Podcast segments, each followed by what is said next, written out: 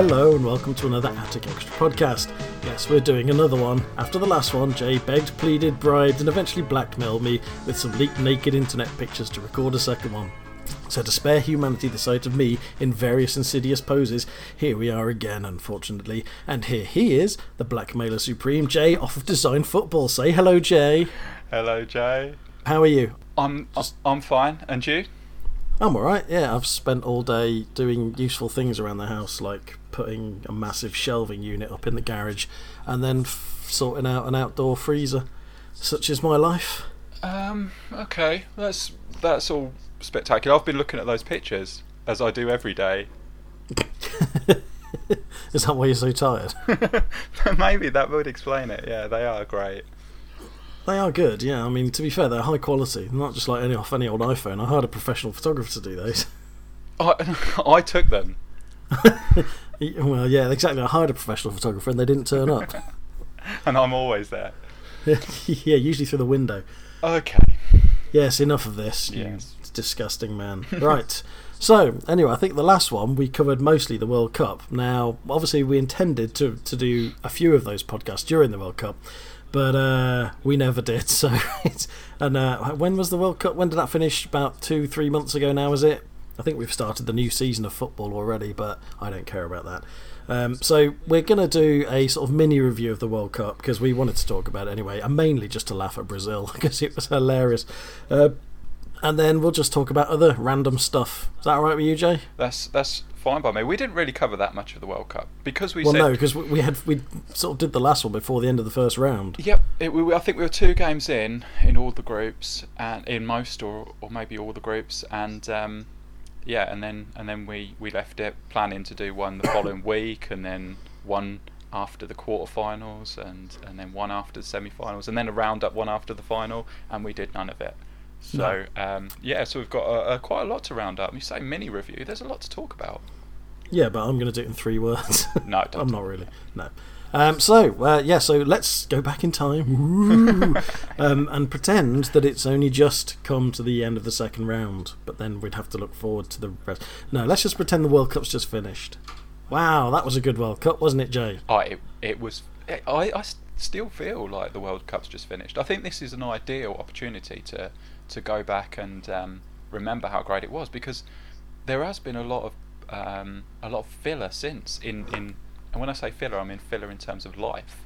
So nothing really matters since that World Cup finished but there is still background noise going on like the start of the new season and and transfers and all of that kind of thing. And really life ended when that World Cup ended I believe. Wow. What a review.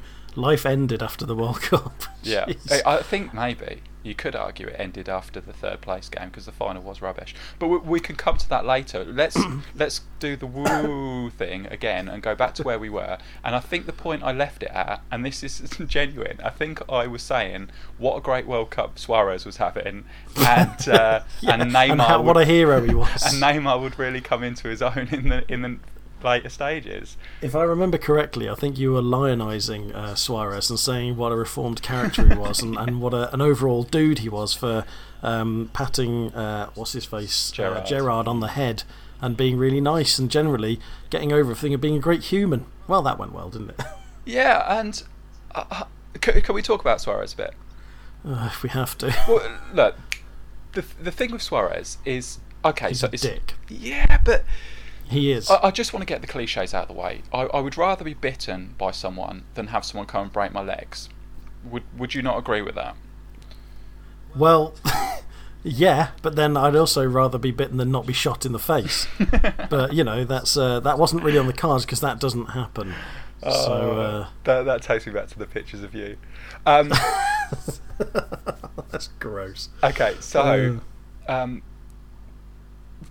with that cliche in mind, the, so with that terrible analogy that you've just no, made, the, yeah. The, would you rather be bitten by Suarez or have a horde of angry bees in, in sting your every orifice? I mean, in terms well, when you put it like that, I suppose he's an all right guy, isn't he? On on a football pitch, I would rather someone bit me because it means nothing. It's just, what are you doing? You would actually look at him and, and say, what is actually happening here? So it's no great surprise that he hasn't been sent off I don't know if he was sent off when he did it in Holland, but he wasn't sent off in in either of the other games when he's done it. And it's obvious he's done it, but they look at it and say, well, he hasn't just bitten him. He can't have bitten him. No one would do that. It's just something Except really. Suarez, who's done it well, three yeah, times. they should know by now that he would do it. But it's just a weird thing to do. But it's not going to hurt you. It's not. It's not going to put you out of the game for six months or anything like that. So I don't understand the outcry. I think it's more the attitude. I think it's more the fact that he's biting someone. Because because part of the physical, the if you like, the rough and tumble nature of football, is the whole tackling thing and potentially injures and injuries and things like that. But biting just doesn't come into it. You can't actually you can't slide into someone and bite them on the way and go, "Oh, sorry, that was an accident. I didn't mean to trip you up," and also bite your testicles as I sailed underneath you. It's like because it's not a normal thing to do. You know, you can understand that people get into fights and stuff because things get physical and things get a bit hefty and it just escalates. But biting is just, and especially out of nowhere, it's just not normal. That's why. That's why the outcry because it's just such a weird thing to do. But- and it's a very personal thing to do as well. Uh, yeah, what intimate? Yeah, if you like, yeah, and without in in no sexual way, but well, you never know. We might have got off on it. Well, yeah, you don't you don't know what his reasoning is. I, I don't want to sink my teeth into other humans, least least of all men. Well, I don't know. Who knows? Um, You but tell you what you can get, Jay.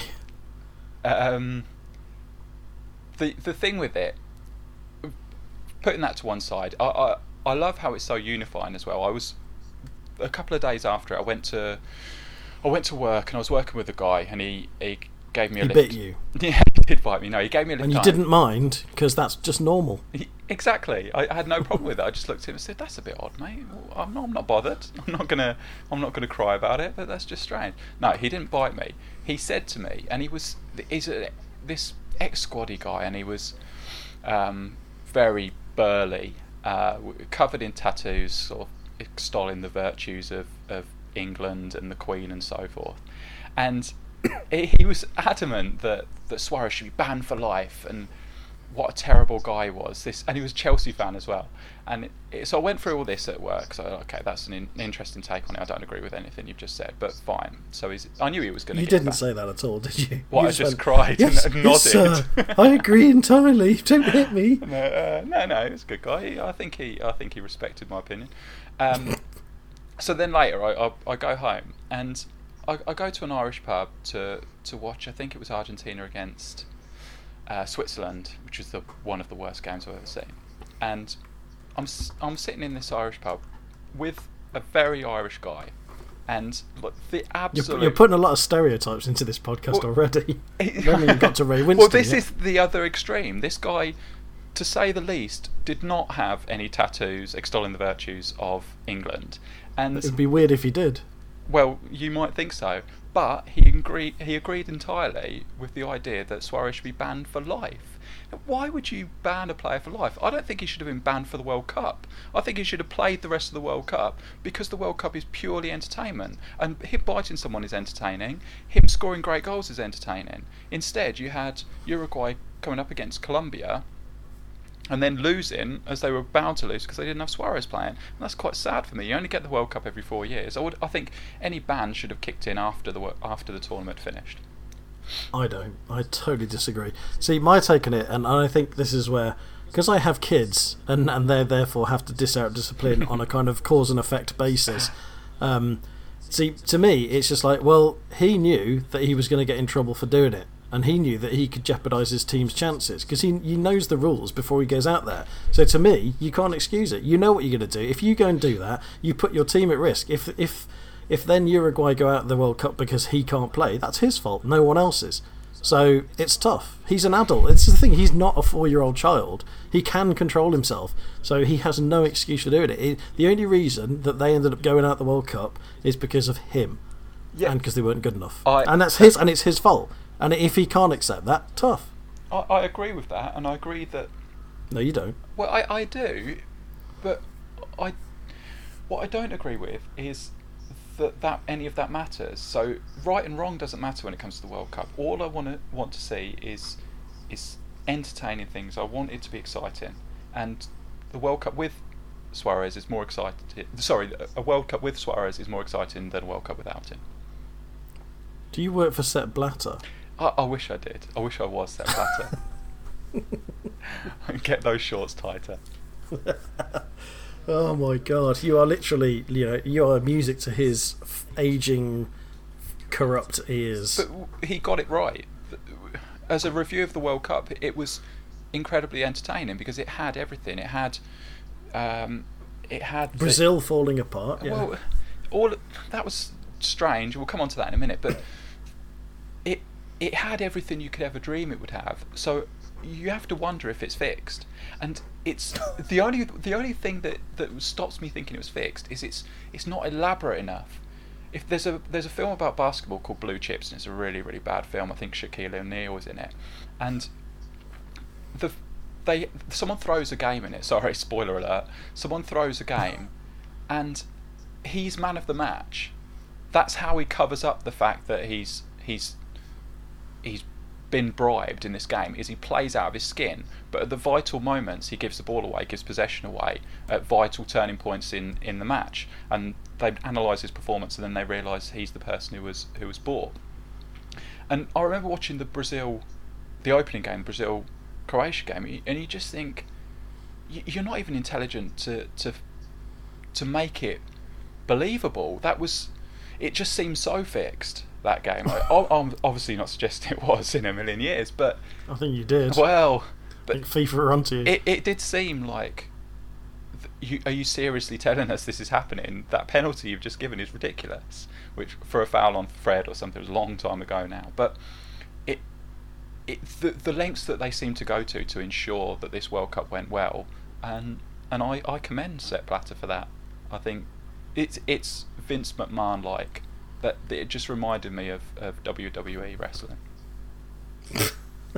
because it's so entertaining. It, it gets it right. There's, there's a lot of football purists out there now just, just killing themselves. Well- Which won't be related to this podcast because we're just recording it. They haven't heard it yet. Right now they're doing it. I, Yeah. I'm, I'm, I'm sensing They, that a they can sense an podcast- imbalance. They can sense an imbalance in the force. I really hope that's true. Football geeks must have some sort. Meanwhile, somewhere Sepp Blatter's got an unexplained boner. ah, it is entertainment. I don't know if he's from uh, Romania. Uh, we should go down the road of accents. One, W- two- one No. brown envelope. Ah, ah, ah. okay, stop that. All right, Yeah. so, so So anyway, Anyway. wild conspiracy theories apart, which obviously fall apart when Brazil get whooped seven one, because there is no way if Sepp Blatter was fixing World Cup that he would have Brazil lose seven one in the semi final, In the- in- especially when Argentina are on to get into the final. I, I think he was more disappointed with uh, Argentina losing. Uh, sorry, Argentina winning the other semi-final because that's what we missed out on. We missed out on a Germany Netherlands final and uh, a Brazil Argentina third place game. Tho- those would have been the two uh, crowning glories of the of the World Cup. They would have been that would have been the uh, um, the icing on the cake. I think if we'd had those two matches to as the climax of the tournament. Would you agree? No, I'd rather have seen a Brazil Argentina final. Oh yeah, fine. But I I think by that point, Sepp Blatter had said, "Okay, well, whatever happens, happens now." Oh really? He'd fixed it all that way and then just Wait. abandoned it at the crucial minute. I- is he? The Shaq O'Neal of uh, fixing. Sh- uh, He's just meta. Just to be clear, uh, Sh- Shaquille O'Neal. Shaq. What? Who's? Uh, are you talking about the basketball player still? Yeah. Yeah, he he wasn't the player who um Shaq attack. he, he yeah, he wasn't the player that uh, that threw the game. Khan. He, it You said he was. No, he was, I in the not film. listening? He was in the film, but he, he wasn't. Oh right, okay. He didn't play okay. that guy. You, you misled us all there. Yeah. Anyway, I'm not going to watch that film now. Yeah, yeah, I you're not missing out to. too much. okay, let, let's go back again. So, let's say the group stage. So, the, we had the quarterfinals. Then we had, uh, sorry, we had the the first round. Uh, England drew with Costa Rica, so we don't need to talk about them anymore. Uh, so we got through to the the second round. Was there anything notable in that round? Uh, Germany struggling against Algeria. That was the second round, wasn't it? Yeah, Yeah, yeah. That was entertaining. That was. yeah. You see, And uh, America, whoever they played, can't remember that was. See, this is the thing. I can't remember a lot of it now, but I remember America were quite entertaining in one match in the second round. uh, America played um, Belgium. America. oh, Belgium. Oh God. Yeah, and uh, This is the thing. Overall, it was a great tournament, but and, and it started off with an awful lot of great matches. But then, as soon as you hit the knockout stages, a lot of them. You watch the matches. I think what what it benefited from was a lot of really climactic finishes because there were quite there were some terrible games in there, but they had some great finishes because a lot of games you know dragged out and went to extra time. But then there was a lot of excitement in the last sort of 10, 15 minutes, and there was a lot of games that finished you know kind of with goals in in like the fourth minute of injury time or something. I refuse to call it time added on. Just a note there. yeah, It's injury time. yeah. Uh, the, uh, what what actually happened for me, I think, is that earlier on in the tournament, the games were so great. 'cause I, I listened back to the last podcast we did, and I said I described Costa Rica as uh, as having a, swashbuck, a swashbuckling style, and I've read up about the World Cup since, and, and that's not really what most people thought. Uh, the idea was that actually they were really really defensive and scored a few goals on the break as a result. So I think what happens is because so many games early on were so exciting and there was it, they were so eventful that actually made you put up with how boring other games were. So you didn't actually notice it. It was like it washed over you. You were still basking in the glory of, of what you'd just seen in the previous game. So you ignored it when it was boring, which is which was a great thing as well. Which uh, I, d- I do think though that the majority of games were actually pretty good. I mean, normally Yeah. in the first round of the World Cup, you get some utter utter crap games, usually involving Cameroon, um, and they continued to provide crap gameage. Um, uh, but I, th- I think the actual pr- proportion of half decent games to terrible games was was really up on uh, the last one. I mean, South Africa, the first round was just like it was just like slow death. Most of the games in the first round in South Africa were awful, and I, I took a lot of time off to watch some of those, and, and I just wish I'd stayed at work instead. Uh, yeah, we, we, I think we said we wouldn't talk about South Africa because it was so bad. But yeah, I, I agree. I think the uh, the the quality on average was was much higher than that, uh, and more games were great than than were poor. And even if they were poor games, they were still they still had a moment. Like you talk about injury time goals and so on. Uh, the USA uh, Belgium game was was mainly Tim Howard saving everything that the Belgians threw at him. Uh, I think it broke the the record for amount of saves in a in a World Cup match, something like that. Um, so that was that was exciting on uh, for that reason, and, and Belgium got through when they were supposedly the dark horses. When I'm not sure if anyone actually thought they would they would win the tournament, but it meant that they got through to the next round. Uh, I, I, probably the most that was probably the most uh, interesting element of the second round from from what I remember. The other teams got through. The Argentina Switzerland game was awful. Oh, that was terrible. Di Maria um, with a, a stoppage time goal, I think. Uh, sorry, a, a extra time goal. Uh, then the the quarterfinals was was where it, it got interesting again. Do you do you remember those? Uh, I remember there were some games yeah. um, with teams in it, and the, the winners went through to the next round. I know that. you were paying attention. Uh, I was, yeah. Uh, remind remind me, Jay. I will, what I were will the remind you. Okay, so I missed. Because. I'll remember them when you remind me. I, I missed a, a decent proportion of this. So I was at, I, I worked late, um, so I missed Germany. France was the first one, I think. oh yeah, I remember that Um, one. Germany played France, didn't they? Yeah. So And then Germany won. yeah. Oh, really? So you're gonna rub that in? I, I didn't watch it, so I, I didn't get too emotionally involved. But it was. I think it was a boring game. To be fair, France didn't actually turn up. No. To say that they lost is implying that they actually were there, where they clearly weren't, because they were just not even on the pitch. They were physically, obviously, but mentally, I don't know where they were. Um, yeah, we, and that's a shame. It's I think It- I think they were having World War II flashbacks all right. No, to bring in some seventy-year-old politics there. yeah, they, they weren't. The, the thing with it was, um, the the pity of that is that France had played so well previous to that. yeah, yeah, they they had looked like the they they actually like the potential dark horses because. Mhm. Normally, France either turn up and, and get to the final, or turn up and argue and punch each other, and then just go out in the first round and everybody laughs. But uh, this time they actually looked like they were serious contenders until they just didn't turn up. Yeah, I, I wonder if it is a repeat of the Euro '96 to France '98 situation where they're still building a team and they were satisfied with that. Deschamps before the tournament said if we got to the quarterfinals, we'd we'd probably take that, um, and and that's what they they managed to do and lost to the eventual winners anyway. So it's not. Oh, sorry. Is that should I give another spoiler alert there for anyone catching up on the World Cup that they missed and and thinking that this is the right way to do it? Sorry, I've just told you that Germany won it. Um, the the thing with France is that so they've only got to the quarterfinals now. In, in Euro '96, I think they got to the semi-finals, went out on penalties there. But it, it was it set them up quite nicely for for what uh, Aimé Jacquet at the time was doing, uh, building the team up, and then for the following tournament, which which they were hosting, to go on and win that, which they did, and there's there's going to be a lot of people backing them, I think, for for uh, Euro 2016. Would you would you agree with that? No. Oh, okay. Who would who, who do you think's going to win that? Um, Turkey. Just I'm joking. Obviously, they're not. Uh, England are going to win uh, with our. Um, we're going to get robots or something. Oh, they're, they're, okay. They're allowing Terminators and robots and stuff like that, so we're going to win. Um, probably. No, um, yeah, I think France have obviously got a good chance. Um, you know, being the the last nation to actually host it as a one nation hosting event. Um, and they always do relatively well on home soil. You know, won the World Cup and all that.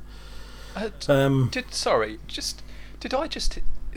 I know that the the next European Championships, uh, 2020 and 2024, are being held jointly by the whole of Europe. So games will play in be played in various countries. I'm not sure how logistically that's going to work. Did I really read an article the other day that said that both of those tournaments finals will be played at Wembley? I don't know. I, I didn't read that article. I think you were dreaming. Maybe I did dream it. I do dream about um, international football tournament formats. Was it was it the old Wembley as well? In which case, it definitely was a dream. it did. It did have towers. There were towers involved. no, okay, so that game was, was terrible. The France Germany was terrible. The next game, uh, the next game I missed a, a lot of. It was Brazil against Colombia. Oh yeah, I remember that. Yeah, which which was okay. That was uh, an entertaining game. It had a couple. It had a couple of big moments in it. Uh, obviously, the biggest being Neymar getting injured. Uh, any thoughts on that, Rich? Yeah. Oh, sorry. Did you want the thoughts? Oh yeah. Um, yeah, it was. Um, I mean, I don't. I didn't really care because it led to Brazil getting hammered seven one, which was hilarious. Especially with the Neymar jumper they held up at the start. That was brilliant. Neymar, we still love it. Oh, maybe not. This is in your name, Neymar. We're getting hammered and royally bummed. Seven one for bummed. you. yeah, we've got bummed for you. No, yeah. Uh, this is where we differ on uh, the pattern is emerging here because I, I want to see the best. Did you not like it because he didn't get bitten? No, I didn't like. If it had, if he'd taken a chunk out of his spine with his mouth, would that have been all right? if he'd had a, a mouth on his knee that had bitten into Neymar's spine, that would have been great. it's a Salvador Dali version of football. That that is uh, that's something that Sepp, Blatter should bring in. Uh, mouths surrealist football. Surreal Madrid. Oh, very good. uh, it's an actual football team in London. Um, oh, for God's sake! Yeah, yeah. So that game uh, was mainly that was the main talking point from that game. There were other moments in that game. Obviously, David Luiz thought he was Brazil's saviour with his free kick. As it turned out, in the next round, he wasn't. Uh, but it was a great free kick. The other interesting thing about it was the the cartoon-like way, in several ways, that James Rodriguez scored his penalty, which in the end just turned out to be a, a consolation goal. He he firstly, th- there's two things in here. There's two elements to it. If you watch it, and I I was watching it in an awful awful pub in London, but as he went to take the penalty, he stopped in the run up, and the stop in the run up was was so manga cartoon like. Have you ever seen Japanese cartoons? What did he have? Did he have tentacles? Oh no! Was there a was there a schoolgirl being attacked by tentacles in there? I Okay, don't remember you- any of that. Okay, there's there's two separate things here. There's manga and then there's hentai, and you seem to have gone down the hen. it's all the same thing. well, that's not what I'm talking about. I'm talking about actual kids' cartoons. I, yeah, even that has tentacles and schoolgirls in it. I've seen enough manga in my lifetime to to know that tentacles and schoolgirls are a staple. Okay. The sex with tentacles is hentai. I know far too much about Japanese uh, dodgy culture. Anyway, yeah, I Uh, do that. oh, oh. they all have big eyes as well. Which of, which of us seems more like the pervert here? Uh, I think we're on an even keel at the moment. oh, moment. good. I am glad. Uh, right, so there's there's a lot of cartoons, Japanese cartoons, that that concern. Well, there's one. I think there's one in particular. I think Eden Hazard the other day was interviewed, and he was asked who were his football heroes, and he'd like named Zinedine Zidane and I don't know the original Ronaldo or something. then he like said. Uh, Janichi Seven Gold or something, and they were like, "Who's that guy?" And he said, "Oh yes, this uh, character from this manga cartoon that I used to watch when I was a kid." And it's true; they're really popular in in France, so I assume Belgium as well. Um, so it was it was exactly like that. The way James Rodriguez took took the penalty against Brazil, he, he paused in the run up, and you know in these cartoons where where the, there's like a freeze frame and you see like Yeah. the wind in lines in the background, and there's like a, a glint in the player's eye. It was identical to that. Watch a replay of the way he takes that because he's it it helps that he's hot as well. So it's like a hot player taking a the hero, the true hero, taking a penalty, and will he score, and then he he slots it home.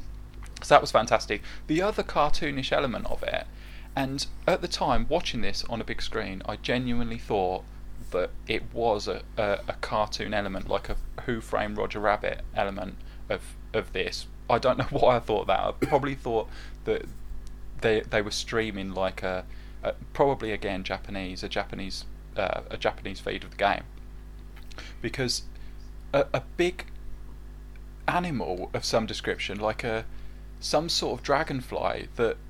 So, Oh, the thing on his arm. yeah, landed Yeah. on his arm, and It's Mothra. it's it's what? Sorry, It was Mothra. what is what is that? Is Mothra's a character from that usually fights Godzilla or Gojira as he's known. ah, and again in in Japanese culture then. Exactly. See, Ah, so that's where it stems from.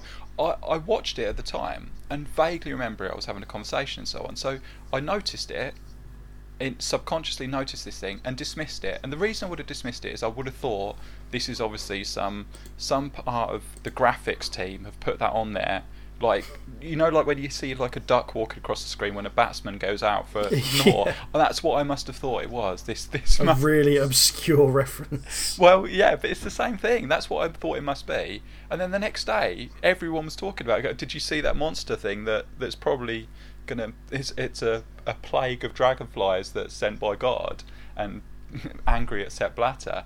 But I I saw it and thought, what is that? And I've never seen anything like it before or since. And So the first time one of those turned up was during the Japan game. I really, So I stayed up to watch. Was it the Ivory Coast Japan? Did Ivory Coast play Japan? I Uh, remember. I think- whichever the one at like three o'clock in the morning was, or two o'clock. was that the first night or the second night of the World Cup? The Cup? second So- night, yeah, and I stayed up and watched four games of football in a row. Yeah. And the last one was that, and yeah, it appeared on the pitch at some point. And this suddenly, like, Oh.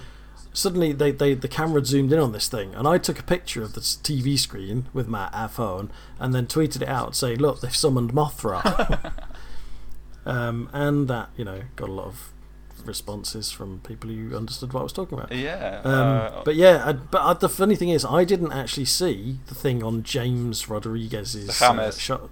James, Well, James. um, on James, um, who plays for Colombia. This is- but that's probably pronounced the same in Spanish. Shut up.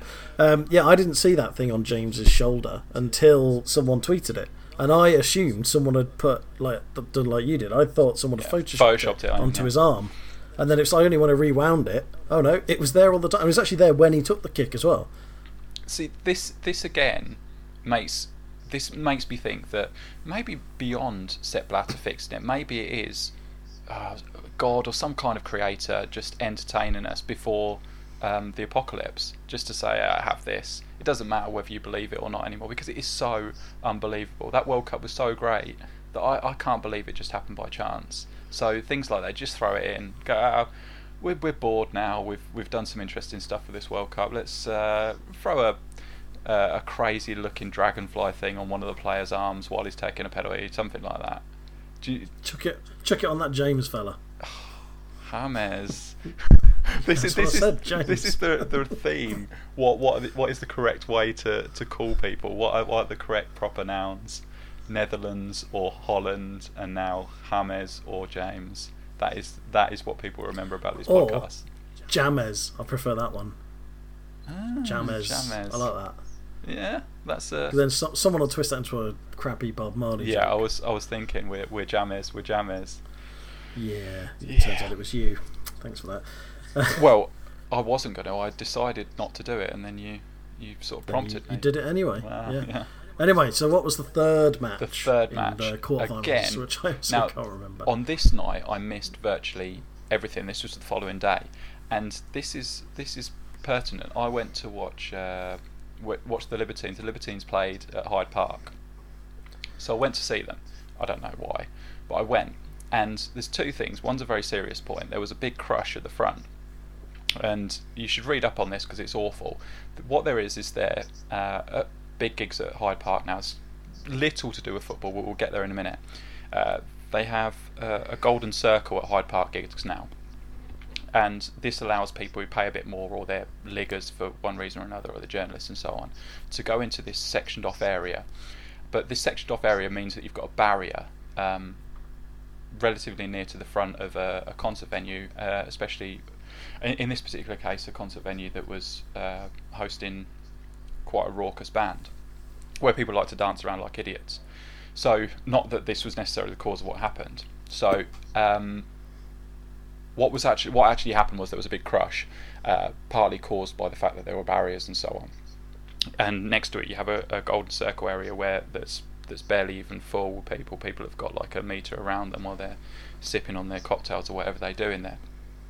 Uh, and obviously, the the parallels have been drawn with Hillsborough, uh, and there is there is a big picture there of, of how you we treating people in terms of money, how much you're paying for a ticket, and so on. Which again, thinks makes you think back to what happened 25 years ago now. So it's it's something that reflects quite badly on our culture that we allow people to be penned in in that way um, because of what we how, how we feel we treat our fellow humans. I think is is pretty poor, um, especially when we have perhaps a low opinion of them that we base on on money. Um, that okay, it's just something that that people should maybe read up on because it's it's quite an interesting thing to to show that we we don't really uh, learn the lessons from the past. Thankfully, I don't think anyone was seriously injured in the end. I think people were okay. Um, there, there was a guy I think maybe had a heart attack earlier on in the day, but I think he's he's made it. He's all right. He's recovered from it, but it's it was pretty depressing. Anyway, um, do do you have anything to say about that, Rich? Uh, sorry, no. What? You still talking? Oh, it's quite. Are we getting to the football point of this? Well, the the football point is is obviously that that music fans are sometimes treated um, in in a poor way as as football fans in the past have been. But regardless, it that game meant sorry that going to that concert meant that uh, I missed the two games on that day. But what, there is a very famous Libertines lyric which says, um, "If you've lost your faith in love and music." then the end won't be long, which is particularly worrying for me because I don't like either of those two things. But you can substitute it for football, so you can. There's two things in my life would be football and football kits, and for me, the, the that World Cup actually reignited my love for um for football. Would would you agree with that? Uh, it, yes and no. It reignited my love for um, World Cups after South Africa had done its best to piss all over the fires of desire that I had for previous World Cups. Um, what it did do though was again highlighted to me how much I detest the domestic season and moreover fans. Um, because you just need, I'd, I'd really enjoyed the World Cup and, and I mentioned this before that I'd like what part of what I really enjoyed was was joining together with other fans on Twitter so it felt like you know you were actually experiencing it with other people and then you just know that the minute that that final whistle goes in the World Cup, that everybody goes back to slagging each other off and slagging off their teams and being really pathetic about the whole of football.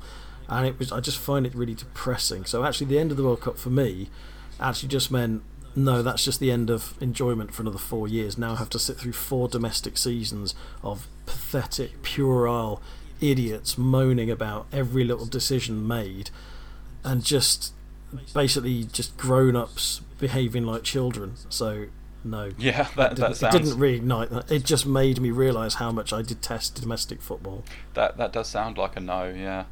The, the uh, what? Yeah, I, I it's made me want to to pay a lot more attention to domestic football and European football um, over this this season just watched uh, Manchester United. It's great to see Manchester United back again. By the way, that they they won four 0 today against QPR. So I was getting a little bit worried about them, and it's it's nice to see that they're they're back on form again, and, and hopefully they're going to be winning things again. That's that really warms my heart. But yeah, the, whoopee. Yeah, um, yeah. The, the World Cup is it, it's different. I think that's the the the thing that we we will remember. Um, there there was an idea in that World Cup that that defending wasn't as important as as the importance that's put on it in in in club football. Was, um, Mourinho must have cried all the way through that World Cup because of good. because it was so end to end. Yeah, and that's that's that's probably a good thing. Um, but it's yeah, it, it's had the opposite effect on me. It does make me want to to watch a lot more football. I'm sad that the World Cup's ended, but um, yeah, it's it's a pos- it's still a positive thing for me. It's obviously not had that effect on you. No, oh, sorry, was I meant to say something? Did you want me to add to the despair that I'd already yeah, brought well, up? yeah, please continue. I'm sorry. well, actually, the, the, funny thing is, the funny thing was, what just popped into my head is that um, about not, I don't think it was last season. I think it was the season before when I wrote a, a post on the Football Attic um, about uh, the past is dead and it's not coming back and it was quite a depressing post. But it was um, it was when I was actually falling very much out of love with football at the time, um, and it was just before Cov were due to play Arlesey Town. I think Arlesey, I think I've pronounced that correct. Um, and in the first round of the FA Cup. Now, this was the first time that Cov had been in the first round of the FA Cup since since I've been alive, because obviously they'd always been in the, starting in the third round. And I wrote this long post about what I thought was wrong with the game now and why I didn't like it. Um, and what summed it up to me and what just epitomised why I detest fans more than anything else and why I think fans are actually one of the biggest things wrong with the game because they suck it all up. Not everybody, I'd like to point out, I don't mean all fans, I just mean the idiots that sit there and bitch and moan about everything and then happily keep shelling out for it every week and don't realise that they are the cause of the, the ever commercialisation of everything. Oh, you got me on one now. but yeah, what, what epitomised it was this big long rant about stuff. And at one point, in the article, I'd mentioned about the fact that I think it was Man U playing Liverpool, and some goal had been ruled offside or something, uh, or whatever. And I think in subsequent replays, it proved that the referee might not have been right or something like that. And my point was about the hysteria around it and the fact that you know people were expecting perfection and just like you know and the, just the sheer overreaction to to what is a genuine mistake. You know, it's like referees do not, despite what some fans might think, do not go out of their way to help other teams. You know, it's they are trying to be to apply the letter of the law, but they are human. They will make mistakes. They will not see everything. And so I this big long thing, this big long article all about everything that I think was wrong with the game. And I had, I had like one comment on it, and it was from someone that said I'd, I'd made a, a, slight mistake or something because I mentioned this was the first time that um, oh what was it that um, the, that the that Coventry were playing before December in the FA Cup. I said the first time since Man United went off and played the uh, World Club Cup and they moved the third round to December because they did that. And, it, and I said like in, in 2000 or something, and this person said, "Oh, I think that was 90." They said, "When did they do it?" And I checked, and it was like 1999. But this same person also said, "Oh, and actually, yeah, the referee did get that wrong because it was offside." And I thought. Way to miss the point of my article. It's like I make a whole point about people overreacting to things, and the first thing you do is overreact to the point that I've made. I just thought, oh, this is what annoys me. So, uh, what, what, were we talking about again? What was a World Cup or something, wasn't yeah, it? Yeah, I, I take I take your point. The, there, there is definitely a uh, a big difference in, or a big contrast in, in the way teams are supported at the World Cup, uh, and maybe it, it's spread into international football versus uh, club football as well. The, the, the passion elements and the animosity elements are, are maybe different, and that's that's probably a good thing. What I did notice during the World Cup is you you could be going through some horrendous despair as your team is either trying to, to get a last minute equaliser because you the clock's running down and, and you need to equalise or you're going out of the World Cup. And the camera would, would land on on you. yeah. Did you, I mean, can you even believe this was happening? yeah. And the Yeah. fans would look at the camera and start smiling and waving, I know, I know, like it was like the greatest thing had ever happened to them because they were on a big screen at the stadium. Now you, you don't tend to see that in in club football, in even Premier League football, which is essentially entertainment now. There's so much money in it, so. You wouldn't see it in the lower leagues. You wouldn't have thought. You wouldn't see it in the Premier League, and and seeing it in the World Cup, which is meant is is the showpiece event, um, and it happens once every four years, and the, your country is the, the, everything depends on what happens in the next couple of minutes, and everything is going very very wrong for you. Uh, but you're on you're on a big screen and you're on TV, so everything's right in the world again. But that that's yeah that that confused me. Yeah, I, I, I think they even got that in the last few seconds of the World Cup final. You know, it's like panned around some Argentinians almost crying, and then like this point the camera's like, "Way, hiya!" It's like, for God's What sake, does- come on. Do, do you read something into that? Is is this because because traveling to the World Cup is so expensive now that it's it's only people who are not that interested in football anymore that there is a I, I don't want to jump to to conclusions like that, but it's the only explanation I can come to that people are going as a as tourists rather than football supporters because if you've got that sort of money to travel that far then you you're not you're not a football fan. I don't know. Well, there's no there's no doubt that a lot of people at the World Cup are going because it's the World Cup. I mean, there's obviously going to be a lot of people there who are just going for the event, and and you see, I don't have a problem with that because it is a world event. You know, you do get a lot of people who go, oh, you'll call them plastics and mm.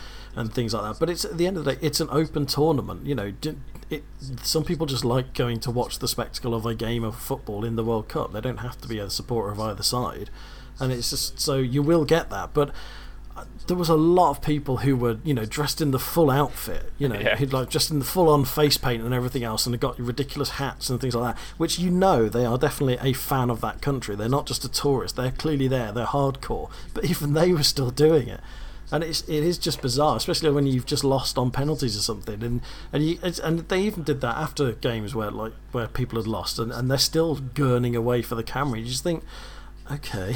Yeah, yeah, strange, it's confusing, but yeah, whatever. It would have been great if someone had just stuck their finger up or something. That would have been better. You didn't see a lot of that. There wasn't. There wasn't. Um, yeah, the, that kind of thing. But then it, it also depends who the actual cameraman's picking up because they've obviously scoured the crowd and they only pick out what look like you know camera friendly people. Yeah. They're not gonna you know the aforementioned squaddy with the uh, tattoos and that probably wouldn't get some screen time. no, the, on that subject, I think there was um, there was a, a, a very beautiful female fan. Oh, I can't remember which country it was. She was a fan of, um, and she she was picked up, and then she got a modelling contract as, on, off the back of um, their a cameraman picking her up and saying how beautiful she was or something. So she gets a modelling contract, and then uh, a couple of weeks later, they they look into it a bit more because now everyone's obsessed with it, and s- somehow stalking is allowed. So everyone's like googling who she is, and they found her, and that's great. And now she's a model. She got picked up by some modelling agency, and then they find on her Facebook she's got uh, she's got a picture of herself surrounded by um, dead animals where she's she's gone hunting. yeah. and it's just like the the quickest fall from grace that you, you've ever seen. That that's your 15 minutes, and you've just ruined it completely, which was quite entertaining for me. But It was quite funny. Yeah. Uh, anyway, back to the football. So Yes. the the other we'll get through these a bit quicker I think now. The the other quarterfinal was the um, the final quarterfinal was was it Costa Rica against uh, Netherlands when the penalty shootout where Oh yeah. who's yeah, who's the Tim Krul. yeah? So th- do you, do you want to explain this one? what, who Tim Krul is? Oh, I can explain it. He's Um, Newcastle United's no, no, no, goalkeeper. no. Oh right, yeah, go on. Yeah, he's Newcastle United's goalkeeper. And so he And- he So he. we are going to do it. We should do it in unison. Uh, so he, Louis Van Gaal brings him on um, just before the end of, of extra time. Actually, I'm just gonna I'm just gonna interrupt there. Since when did Van Gaal become Van Gaal? Because that's what's annoyed me as well. Because to me, he was always Louis Van either Louis Van Gaal or Louis Van Aal, and now he's Louis Van Gaal. I, That annoys me. th- there's several that annoy me. Jose Mourinho, Jose uh, Jose Marino. Ah, yes, Brother I've of Dan. Because it's yeah. Um, Well, apparently, apparently, I am, and I, I remember this from a Terry Wogan mentioned this on a Terry Wogan uh, on a fighting talk many years ago, and said that as he's Portuguese, it should be Marino as opposed to Mourinho. I, I doubt it. Why is the H there? I, I have no idea. the. H has got to be there for a reason. That What, like at the start of James? But that. that's quite good. Uh, Yeah, I know. The. But what does because he's Portuguese? That's the reason. But Apparently, well, that's the way it's pronounced in Portugal. I don't know. what know. as opposed to Brazil? I'm just quoting Terry Wogan. I, d- I don't I don't believe that. I don't I don't think that's that's correct. It's got to be Mourinho. I would have thought, but maybe I'm wrong. Anyway, uh, Tim Krul was brought on by uh, Louis van Gaal, uh, and th- th- he had a system to to win the penalty shootout. Did you see this? Yeah, which is be a douche. That's what his system was. He went up and pissed everyone off. Well, they looked into it, and yeah, he, he annoyed people and he kind of came off his line and so on. But I think the the key to it was he he went one way. So as he was as getting ready, he was holding them up by walking one way on the line. Then he would walk the other way, and they would they would shoot to the side that he went to first or something. So walk along the line, walk to the left, and then walk to the right. And this worked for every penalty apparently, which is a a little bit like the the noughts and crosses thing, where if you just start at, at top left or whatever it is, and then whichever the the next one is, then you're bound to win every game. But apparently, he also spoke to the players and said, "I know where you're going to put it. You're going to put it in that corner." Oh And really? then that freaked them out because then they were like, "Well, if I put it in that corner, he's going to go that way. But if I don't put it in that corner, maybe he's just trying to soak me out." And it just it's freaked them out, and they couldn't cope with it. Well, But I was hoping that as his name was Tim Krull, that uh, he was just going to get like a sort of five-sided sort of spinny dagger thing. I, you, you, all of these pop culture references, they mean nothing to me. Explain it. it's a film from the eighties called Krull. But why do you watch that? It's a pretty geeky rubbish? I, I don't know. I watched it when I was when I was a child in the eighties. all you need is Shawshank Redemption. It was no, no, it isn't. no, it isn't. Okay. Um, Ah, why why is he called Red in Shawshank Redemption when he isn't red? yeah, well, the in the book he's he's got red hair. It's a Because he's Irish. yeah.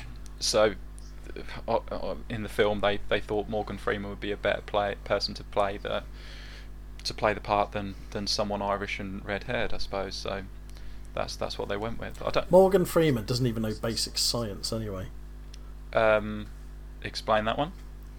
Well, in that trailer for that Lucy film, when he makes that almond, that common error about people don't use more than ten I percent don't, of I their don't brains. think that's Morgan Freeman decided. It is because he's it's saying it. It's his voice. Yeah, he's just saying that. He's just trying to get this fact out there. He's trying to confuse people even more. I mean, he's not waffling about penguins. I've just got this idea now of, of the director saying, Morgan, no, we've told you, don't say We've that bit. that. That's Read- really wrong. Yeah. Look, Morgan, here's Snopes.com. Read it. It will prove it wrong. No, I'm going to say it anyway. It is a bit camp. It's Morgan Freeman. yeah. I don't think that's Morgan Freeman. Uh, I don't think it was. right, so hot, uh, Netherlands went through. They um, Tim Krul saved all the penalties. They got through. That was fantastic. So we we're on to the semi-finals. Um, and what I can't really remember what happened in the first semi-final. Do you want to uh, remind me? Which was the first? It was Brazil, wasn't it? yeah. I can't remember. Um, I think Brazil narrowly scraped through, didn't they? And got they won the third place playoff or something. I don't know. Are you, are you reading Sepp Blatter's version of the World Cup? yeah, I'm reading the pre the pre tournament script. Yeah, it didn't work out. Oh man, what a joy to watch that was. I mean, the amount of times on Twitter that I either saw other people or used the phrase myself, "This World Cup," that was just fitting because there was no way on earth anyone could have predicted that scoreline, or just the fact that they just fell apart, and it was hilarious to watch because I made no um, sort of whatever of the fact uh, that I didn't really like Brazil going into this World Cup final finals uh, because everyone was just going, "Oh, it's Brazil, they're going to win it," blah blah. And I just think, you know, and this is going to make me sound really old, but any team that spends more time on its hair than its training and their image is doomed. Because uh, Neymar's haircut annoyed me, and uh, David Luiz's haircut annoyed me, and Hulk just annoyed me because he wasn't wearing purple trousers.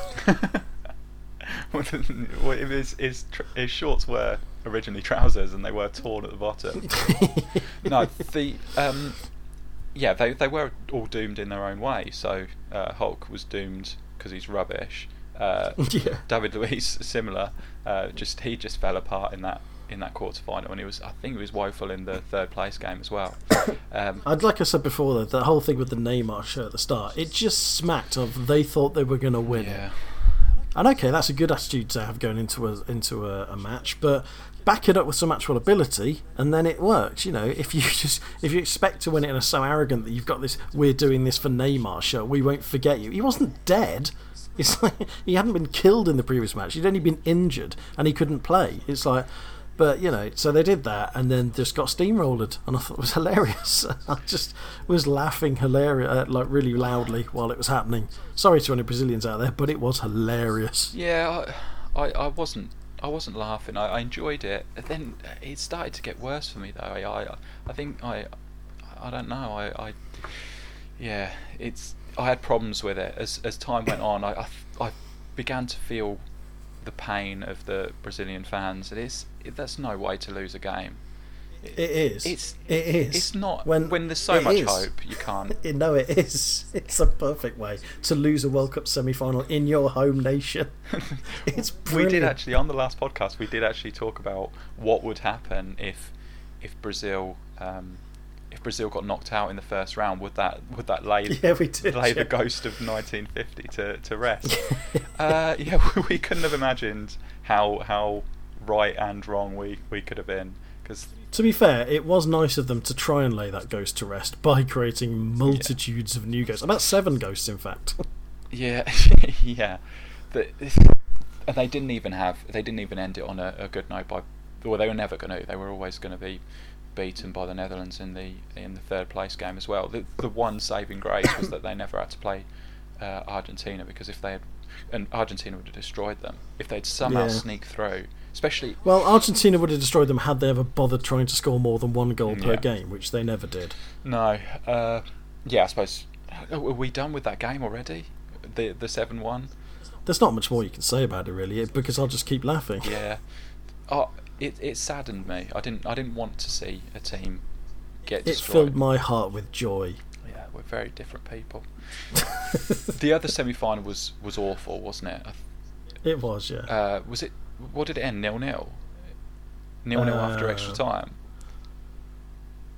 It was it was Holland, wasn't it? Yeah, sorry, Yeah. Netherlands, whatever. Against team Argentina. Orange, Blackpool. Um, yeah, I think it was. I can't really remember. I think I've blotted most of it out because, to be honest, most of Argentina's games that they played, in fact, all of Argentina's games were terrible. Yeah. And I was glad they were in the final because I wanted them to win, but I they didn't deserve it. They did not deserve to win that tournament, even if they had have done. And oh, the whole like worship of Messi was just doing my head in as well. It's like you only had to touch the ball, and commentators were creaming themselves. And it's like, yes, he did. He pulled off a couple of good shots. And it's like, but that was it. You know, he was not. You know, the, he's not now. Is it three tournaments he's been in, and three times he has failed to have any real impact on it. I mean, okay, he's had like a couple of good shots at the right time, but he's not commanded the team. He's not. He's just not. He's not Maradona. Is what I'm saying, isn't it? Yeah. The the the difficulty is that he is he's obviously not Maradona, but the the thing with Maradona is that um, he was productive, um, incredibly effective as well, and that's that's the difference. So Messi is Messi's skill might be on a on a par with Maradona, or maybe beyond what Maradona could have done, and and his no no no no. well, in terms of physically being able to stand the rigors of the game as well, he's it's it's a much more physical game now. You need to be a lot fitter and so on. And Maradona could never have handled that. So Messi has to come He out. Good. He could have just taken more coke. Well, I, no, I'm not sure if Coke is the answer.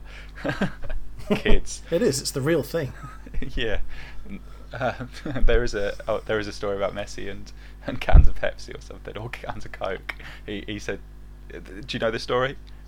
Nope. there's uh, uh, Pep Guardiola is in the um, in the the dressing room giving a team talk at half time, and Messi says, uh, "Give me a can of Coke," and Messi's Messi endorses Pepsi for a start, but that's sort of uh, peripheral, really. The um, he asked for a can of Coke, and Pep Guardiola says, uh, "No, you, you can't have Coke. It's not it's not the right time for you to have any Coke. Have uh, have some Lucozade Sport, or whatever Gatorade, or whatever they're they're meant to have at half time." And, and Messi just like walks over and picks up a can of Coke and starts drinking from it. it's just like I'm I'm the best player in the world. Shut up. You, I'll just do what I like, which for me is quite an entertaining story, but um, maybe that sort of insubordination doesn't go down too well with everyone. Uh, what I was saying was that Messi, uh, Messi is is more suited to the game today, and for him to come out on top as the best player in the world now is a greater achievement than than what Maradona did because everyone else was rubbish back then. There were there was no one in the same league as Maradona then. So Yeah, Pl- Platini was just terrible, Oh, he? he's not. He's not Cristiano Ronaldo, though, was he? I mean, in, Well, in that he got to the quarterfinals of a World Cup. No. okay, that's a good argument. I'll let you have that one. But Oh, thanks. I, I I'm not really. Uh, the the thing, yeah. The the main difference is that that Maradona won a World Cup and Messi hasn't. Uh, So I I'm agreeing with your point that that Maradona is on a different level for that reason, simply because it's it comes down to whether you do it or not on this greatest stage. But for, for me, Messi has been, in World Cup terms, consistently average for three World Cups. Maradona, what, had three World Cups, one of which ended after his drugs. Um, and the second one, Argentina, you know, just the whole team just played really negatively. So he only really shone in one World Cup, but he shone in that one World Cup, whereas Messi has not shone in any of them. And he's had he's had the same amount of World Cups as Maradona. Maradona has achieved more in those World Cups than Messi has. Uh, there's two things there. Firstly, Maradona had four World Cups, didn't he? Um, oh yeah, he was in '82. Sent wasn't off he? against Brazil in '82. Yeah, that's true. I have discount that because I wasn't into football then, so it doesn't count. Never In- happened. interesting way of Yeah, sorry, at I history. forgot that one. yeah, Um, and so, it's, uh, is that so Messi's had three World Cups as well? Is that right? Yep. Uh, yeah, it's. Uh, the other thing that people are doing is comparing the, the players that that Maradona had around him and, and with Messi, and I suppose it's pretty even there, isn't it? Although you, you could argue that in '86 Maradona got Argentina to the final single handedly. That's the See, I he kind of did and he didn't because it's a bit of a myth that he was the only good Mm. player. And The Argentina team at that time was quite strong. You know, it was a, it was they had a lot of good players there. But it's you know easy to say that if it wasn't for Maradona, they wouldn't have got to the final or won it. Yeah. I think that's quite obvious to say. Whereas. I mean, you could argue that without Messi, they, Argentina wouldn't have got to the final this time. But to me, Argentina's journey to the final was equivalent of Germany's in 2002's, whereas they kind of just, you know, they were not white by far one of the best teams there, but somehow ended up in a final. yeah. Um, They did they did enough to get through, and that was all they did. You know, they literally scraped through every single game. In fact, very similar to Argentina of 1990, yeah. but they were a bit more cynical back then. Yeah, that's that's the um, that's the sad thing about the World Cup is that all right, Germany, Germany would be remembered for the seven one. It was seven one, wasn't it? I I haven't just imagined a goal was, for yeah. Brazil. Okay, S- they'll be remembered for that. Um, but but really, for a World Cup that great, I'm not sure if Argentina and Germany would the, would be the teams you would want in that final. Would what? I don't. I can't. Well, this is this is the funny thing. I thought looking back, it was a great World Cup, but I don't think there were any particularly great teams there. I really don't. Mm. I think there was a lot of good teams and a lot of average teams and Cameroon. Um, and I think that's the thing. I think if you look, there there was no team, even in the early rounds. There were a couple of teams who you thought, oh, you know, they're you know the dart horses, or they're the ones that have got potential to win it, and then they all went out in either the second round or they ended up going out in the first round. Yeah. And so that throws everything. And then, I mean, like Germany, depending on which matches you watch, I mean, like if you just watch the Brazil game, that's not representative of their whole because when they played Algeria, they genuinely struggled, and it wasn't just a case of they were waiting; they genuinely struggled, and Algeria could have beaten them. So, I mean, to me, Germany were inconsistent. They were good in the first match, then the second match they weren't, and then the third match they did enough to get through, uh, and then from there, like I say, Algeria they struggled, Yeah. and then the quarter final uh, that was France, wasn't it? Yeah. Yeah. And that you know, France just didn't turn up. France never even looked like they were in the game from the start. So you can argue that Germany weren't certainly. It's, it's weird though because when you look at it overall, you could argue that they were the best team there. It's just that I don't think there was a bunch of particularly good teams there. I think there was a lot of average teams, Uh, but it made it really entertaining. yeah, that that was, and and badly organised. Maybe maybe the answer is that, that so many teams are badly organised and and and so many coaches came together. Well, not came together, but just came together with their teams and said, "We're not going to do this through being organised. We're going to do this through attacking and, and hoping we score more goals than the opposition." And and maybe that's that's what gave us the tournament that we had. And and then we've got to come back to the fact that the the final was the the first half was was okayish, but as a whole, it was it was disappointing to end on that. Would you? but mm, yeah, I, I would agree overall. Yeah. I, I don't think it was as bad as 2010's final, but then No. you know nothing really was other than 1990s. Um, I mean, it wasn't a great final, but then to be honest, how often have we had great finals in, in World Cups nowadays? I mean, like I said, I've, I've said this on previous podcasts before that I think I was spoilt in my first one being 86 because that was a great final. And then four years later, 1990, god awful final. It's probably still the worst ever. Um, 94, boring, you Yeah. know. Wasn't bad, but it was boring because no one really looked like they were going to score. Uh, 98, interesting, you know, but too one sided because Ronaldo was too busy fitting. Um, not by choice, I'd like to point out. it's not like I was making that like a life choice or something. Um, and then what, 2002, it was very workmanlike. Like I say, Germany had somehow got to the final. Uh, they had quite an easy route and had done just enough to get there. And it was it was actually all right. It was, you know, nothing special. 2006, one all penalties. Anything that ends on penalties is a bit crap in my view, but especially for a final. And then 2010 was just bollocks. yeah, th- I, I would I take that point. I think you're you're definitely onto something. The other thing I would say is when was the last time and and uh, Mario Götze's goal in the final is probably the best of them. When was the last time we had a good goal in in a World Cup final? Because ninety, I don't remember eighty six, so you, you'll have to you'll have to put me right on that. But the 1990 was Andy Brehme penalty. 94 there were no goals. Uh, 98 it was great for the narrative that Zidane scored the two Yeah, headers. two, two headers and then the Petit in the last Yeah, minute. which was a breakaway goal anyway because Yeah. Brazil were trying to score. So um, I think Ronaldo's in 2002 was a pretty good goal. Well- It's fairly far out and sort of curled it into the near post, but again, not spectacular. well, wasn't Oliver Kahn at fault for at least one of those goals in that final? I can't, I can't really remember that. yeah, I'm pretty sure he was goalie of the tournament, but yeah, yeah, he messed up in the final, didn't he? Yeah.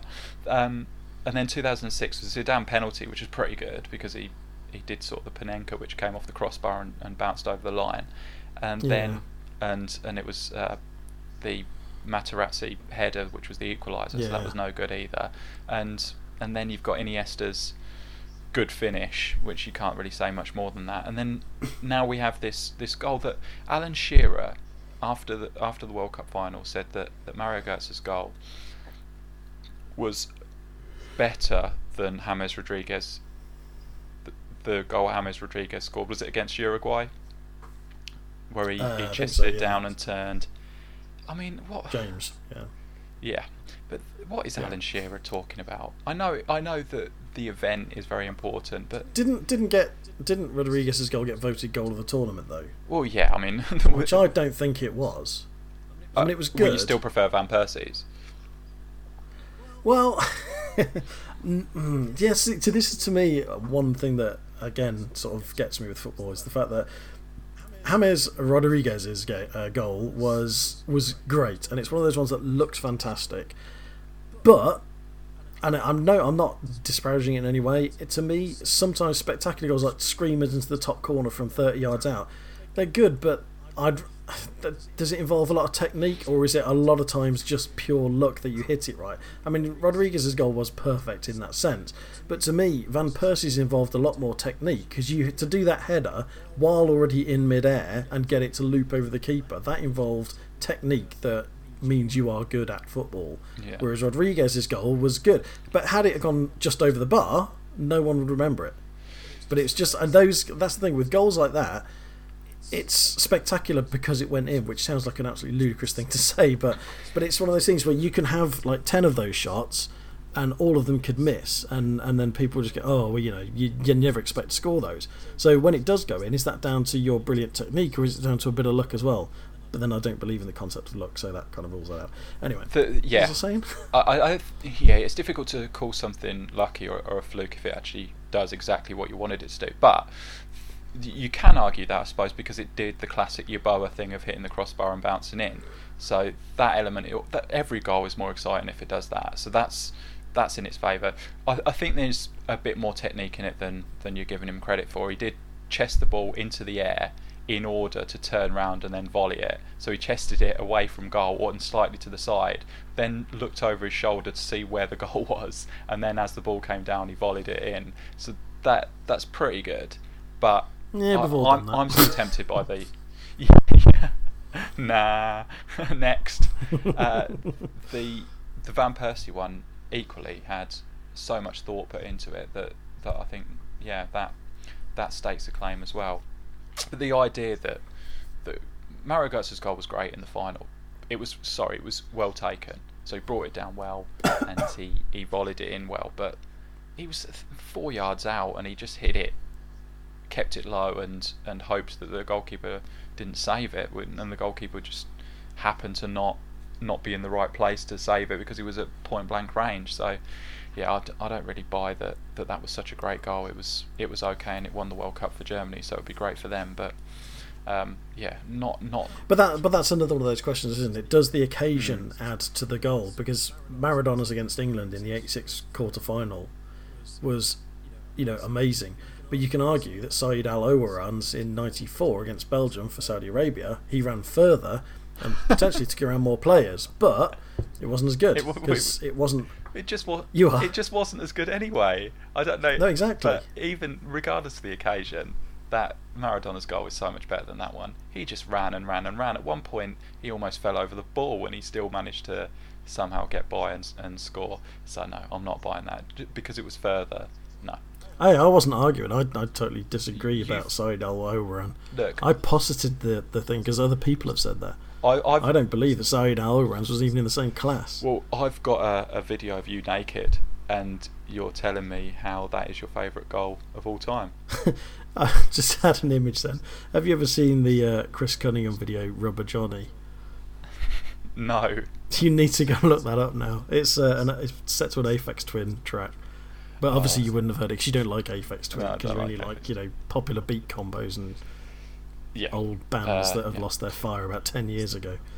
Libertines. The, yeah, yeah. I don't like them anymore. Um, lost my faith in love and music. Um, the yeah. So that is. I think have we have we completed the World Cup? It only took. I think we have now. We didn't really do the third place playoff match, but then that doesn't really we count don't- we don't does it? No, Brazil continues We've to actually- be rubbish. Exactly, yeah. Well, we've, we've been now been going for an hour and ten minutes, so what was going to be a mini review has now extended the entire podcast. So you got Yeah, your way, okay, Joe. though. You got what you wanted. yeah. So what were the other things you wanted to talk about? well, I was going to talk about any new kits that come out. I was going to talk about the transfer window. Although, to be fair, the only note I'd written on that was just f- right off. Um, I was going to talk about Cov's return to the Ricoh and uh, and then a couple of any other businesses, but you know that's not going to happen now, is it? Oh, really? Because you got your own way. Yeah. Okay. Well, Well, I'm not, I don't want to spend another hour going through stuff. I think people might kill us. So we'll have to save that for another one. oh, okay. That that we'll record right away and and put it out there right away. Yeah, if by right away you mean probably in the next six months. okay. Okay. Well, this has been fabulous, particularly because I I got my way. by default, you got me ranting. That's why Yeah, we we both did a, a bit of ranting, and that was enjoyable. it was. Ah, but anyway, yes. So I, I think we better wrap it up there because I don't want I don't want to test people's patience too much. so uh, so yes. So we'll we'll have to do another one soon and cover off all the other stuff. And I suppose we might talk a bit about domestic football and the pit of crap that it is. Um, But uh, Yeah. uh, until then, uh, oh, actually, just reminds me to say, uh, don't obviously miss uh, any of the other Football Attic podcasts we've got. And uh, Chris, my co-blogger and uh, Sound of Football stalwart, uh, Graham Sibley, recently recorded one on vintage football, which is excellent. So give that one a listen. Um, and usual admin stuff. Uh, you can catch the Football Attic podcast along with a whole load of other good podcasts on Square One Football Radio. Uh, if you want to get in touch with the Football Attic, drop us a line at admin at thefootballattic.com. And of course, visit the site at thefootballattic.com or you can catch us on Twitter or Facebook. I'm sure you can find us without me having to read the exact address out. Although, by saying this sentence this long, I could have just read it out, but I chose not to. Uh, so that's my admin done. So, uh, anything else to add, Jay? Yeah, uh, I've I've listened to that uh, podcast, Chris's last podcast, and it is fantastic. It's fascinating. So everyone should. It is, it's uh, really, that, really good. That's a proper podcast. Uh, so everyone should go. everyone should go and listen to that are you disparaging this one? Not at all. This is. Uh, But that's done by t- that's done by two professionals though. this is done by a chancer and you. Oh, that's a lot we've done there. Okay, so is that us? I think so. Is what us? What? Yeah. Anyway, yeah. So uh, until next time, uh, I won't say it's goodbye for me because that's what I do on the other podcast. So uh, yeah, bye. Bye bye.